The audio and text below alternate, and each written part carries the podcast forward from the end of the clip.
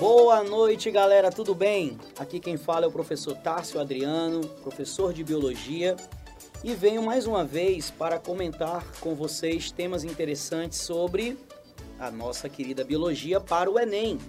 Devemos estar atentos a tudo que acontece de novidade, tudo que pode ser trazido a uma questão na prova do Enem. Uma coisa importante para começarmos é, esse nosso encontro é que a prova do Enem ela apresenta, é, em sua grande maioria, são 15 questões de biologia, mas cerca de quase a metade dessas questões envolvem te, envolve temas ecológicos. A ecologia é muito forte. A ecologia traz muita coisa, né? Porque trata do meio ambiente, trata da nossa vida dentro do meio ambiente, como nós tratamos o meio ambiente, qual é, qual é a importância de termos os outros seres vivos ao nosso redor, por que, que nós devemos nos preocupar com todas as outras formas de vida. Então, baseado nisso, eu vou tratar com vocês hoje sobre é, um tópico que é bem no início de ecologia, chamado cadeias alimentares. Bom, pessoal, o equilíbrio do ecossistema, ele necessita de que todos os seres possam se manter alimentados, nutridos e que é, possam participar do, desse equilíbrio de alguma forma. A participação de cada ser vivo no ambiente é chamado de nicho ecológico. Essa é a terminologia dada à função, à participação de cada ser vivo no seu meio. E o ambiente onde ele vive é o seu habitat, ou também chamado de habitat, né? Pois bem, tratando de uma cadeia alimentar, nós temos uma, uma classificação de posições na cadeia alimentar. É uma cadeia, então é uma coisa após a outra. Começando é, a cadeia alimentar, nós temos o grupo dos seres chamados de produtores. O produtor é aquele organismo que tem a função de fabricar alimento para si mesmo, mas alimento que sirva para um outro ser vivo.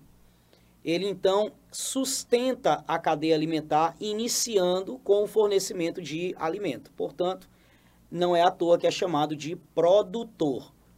No nosso ambiente terrestre, os organismos produtores são aqueles que fazem fotossíntese e que absorvem, portanto, energia luminosa para fabricar alimento próprio, né? carboidrato, açúcar.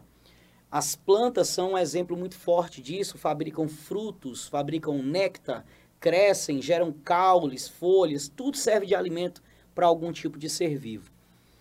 Ah, as algas, ou melhor, ah, no ambiente aquático, as plantas são do ambiente terrestre. No ambiente aquático, nós temos as algas, componentes aí do fitoplâncton, que são organismos que vão desde unicelulares a pluricelulares, capazes também de fazer fotossíntese e produzir o próprio alimento e alimentar os, os indivíduos da cadeia alimentar. Bom, gente, mas tem uma coisa interessante. Os organismos, ao fazerem fotossíntese, eles não só fabricam alimento, eles também fabricam oxigênio. Eles liberam gás oxigênio para a atmosfera. Os grandes mantenedores de oxigênio para os animais usarem são as algas. Muitas vezes nós atribuímos às plantas o oxigênio do planeta, mas a gente não pode esquecer que a planta também consome oxigênio. Ela produz, mas ela usa. E como as plantas são muito mais complexas do que as algas, elas consomem muito oxigênio para poder gerar energia, gerar as moléculas de ATP nas suas células. Então, meio que o que a planta produz, ela também consome. O saldo positivo de oxigênio que cobre o planeta vem das algas, que são seres mais simples, fazem fotossíntese intensamente e produzem muito mais oxigênio do que precisam consumir.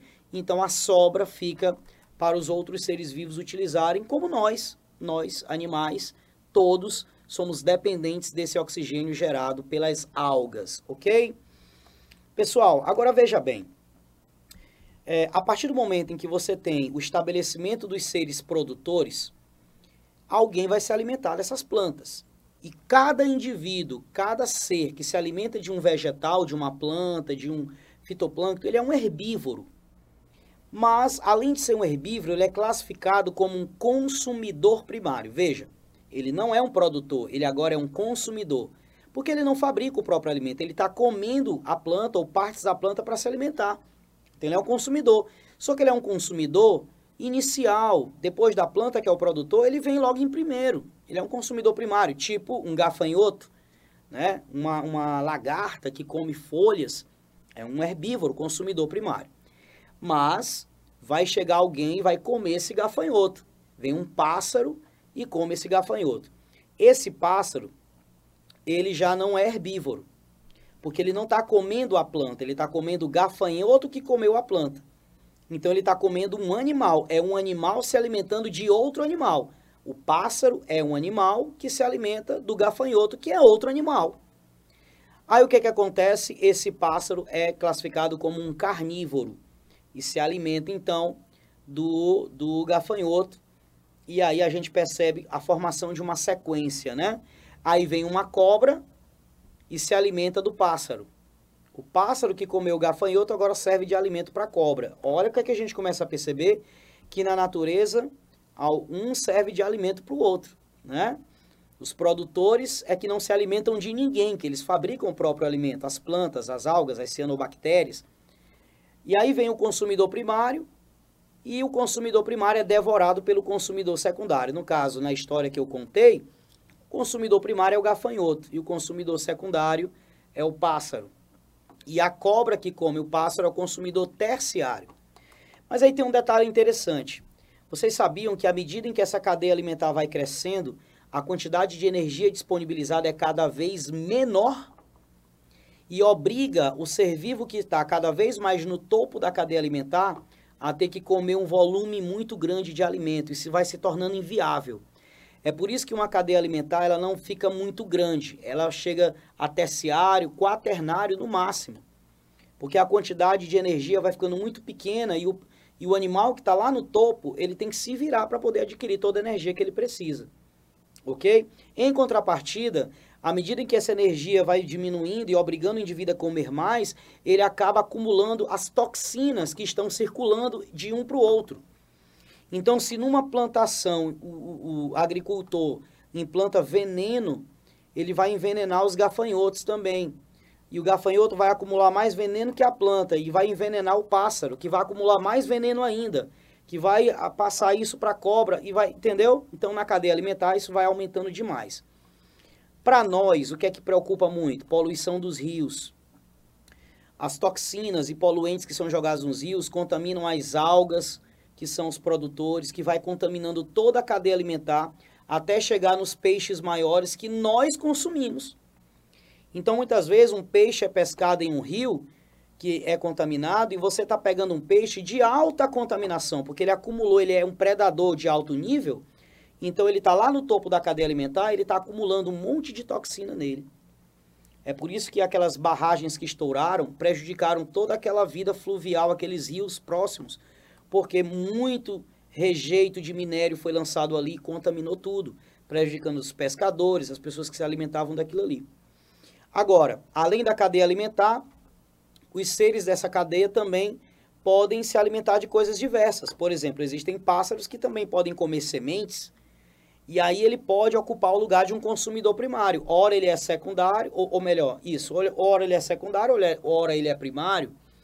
Então, quando os seres diversificam sua alimentação, eles começam a ocupar várias posições na cadeia alimentar. Nós, por exemplo, nós não somos herbívoros, nem muito menos carnívoros, nós somos onívoros. O que é que significa isso? Nós nos alimentamos de tudo. Você, numa refeição, pode estar comendo arroz e feijão, que é de origem vegetal, sua salada que é vegetal. Você está se comportando como um herbívoro, mas você come carne, ovo, então aí você já, já se comporta como um carnívoro. Então você é onívoro. E isso gera as chamadas teias alimentares. E essas teias é que precisam estar em constante equilíbrio para a manutenção da, da continuidade do meio ambiente, ok? Qualquer organismo que é retirado desse equilíbrio prejudica os outros, porque um vai dependendo do outro e daí a gente precisa preservar todos os seres vivos, beleza? Fica esse recado aí sobre cadeia alimentar. Grande abraço a todos e até a próxima, galera. Valeu!